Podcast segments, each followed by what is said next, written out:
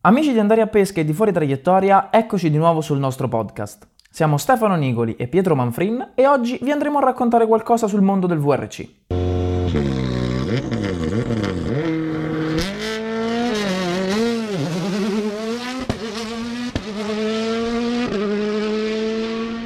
Salve, buongiorno, desidera? Se mi dà un passaggio! Prego, prego, si accomodi. Grazie mille, lei è davvero gentilissimo. Da dove arrivi?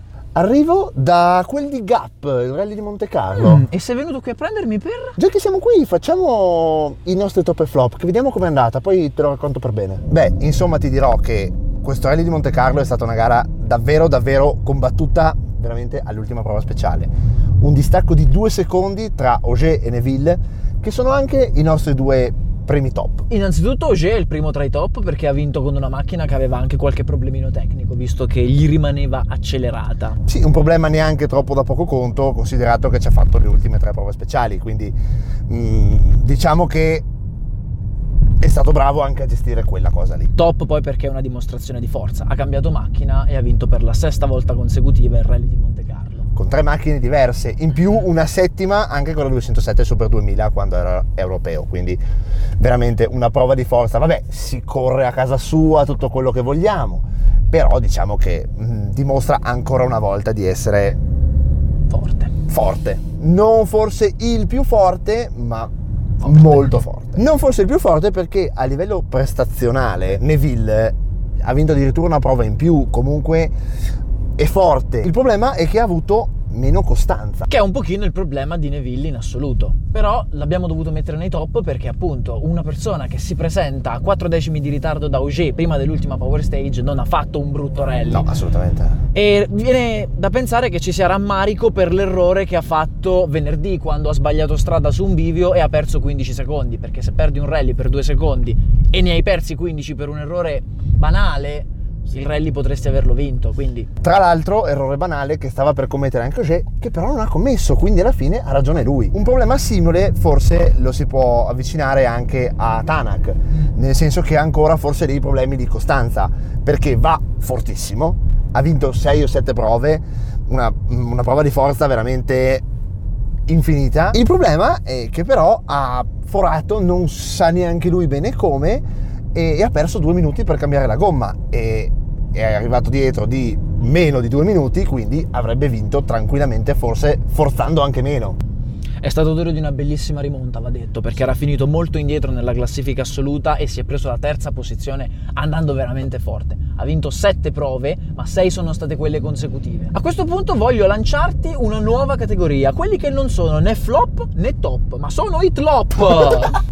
Forse un po' cinese come cosa, però, però carina, ci sta, ci sta, mi piace. Coloro che sono sospesi. Primo tra tutti e primo degli altri è stato l'Hub. Un po' di problemi, soprattutto di gestione assetto e gomme, perché si sa, Monte Carlo è un terno all'otto a livello di scelta di gomme. Non c'era tantissima neve, però quei punti dove ce n'era, ce n'era. Quindi mh, diciamo che ha sempre quel qualcosa, cioè quella mancanza di fiducia dovuta anche ai due o tre giorni di test che ha fatto atterrato dal Perù. Possiamo dargli tutte le Scusanti. scusanti possibili, però diciamo che ha fatto una buona gara, non al top. Sì, ma bisogna dargli tempo. Come hai detto tu, ha fatto pochissimi giorni di prova sulla Hyundai e comunque sta davanti a persone che le proprie macchine del VRC le conoscono da molto più tempo. Qualcuno ha detto Mikkelsen? Arrivare dalla sabbia e trovarsi la neve non deve essere neanche semplice adattarsi così in fretta. No, ha fatto ovviamente un po' di fatica. Tra- se, fatica- se di fatica si può parlare a prendere ritmo, sicuramente più contento era Elena che aveva le sue belle note, il suo bel roadbook fatto bene e non si è lamentato, anzi era contento perché aveva il suo caro bel pastis. Bravo! era più vicino al pastis. Un altro flop chi era? Mick. Sì, un altro cambio di casacca che ha comunque preso fiducia subito con la Toyota ed anzi era molto contento a livello di prestazioni. Il problema è che eh, non ha avuto sfiga nel rompere cerchi, nel fare cose, come sempre gli manca la costanza. Sì, diciamo che stava tentando di trovare la quadratura del cerchio della sua Toyota, ma fraintese ha iniziato a piegare i cerchi come se non ci fosse un domani, ne ha rotti tre E quindi è lì che ha perso tantissimo tempo, perché poi a livello cronometrico stava addirittura davanti all'Atvala che la macchina la conosce di più. Sì, esatto. Era, ti dico, delle Toyota era la seconda dietro a, a Tanak che ha fatto una gara della Madonna. E la dimostrazione è il fatto che Mick abbia vinto la Power Stage. Lui infatti ha dichiarato che puntava tutto sulla Power Stage. Quando ha avuto il problema grosso ha detto ok va bene, faccio le mie cose e poi punto la Power Stage. E così ha fatto e così ha portato a casa. Passiamo invece alle dolenti note e a questo punto bisogna parlare dei flop. Sì, primo che secondo me è l'Appi, ma sostanzialmente anche lì per sfortuna, a differenza degli altri, non ha dimostrato di avere il passo giusto.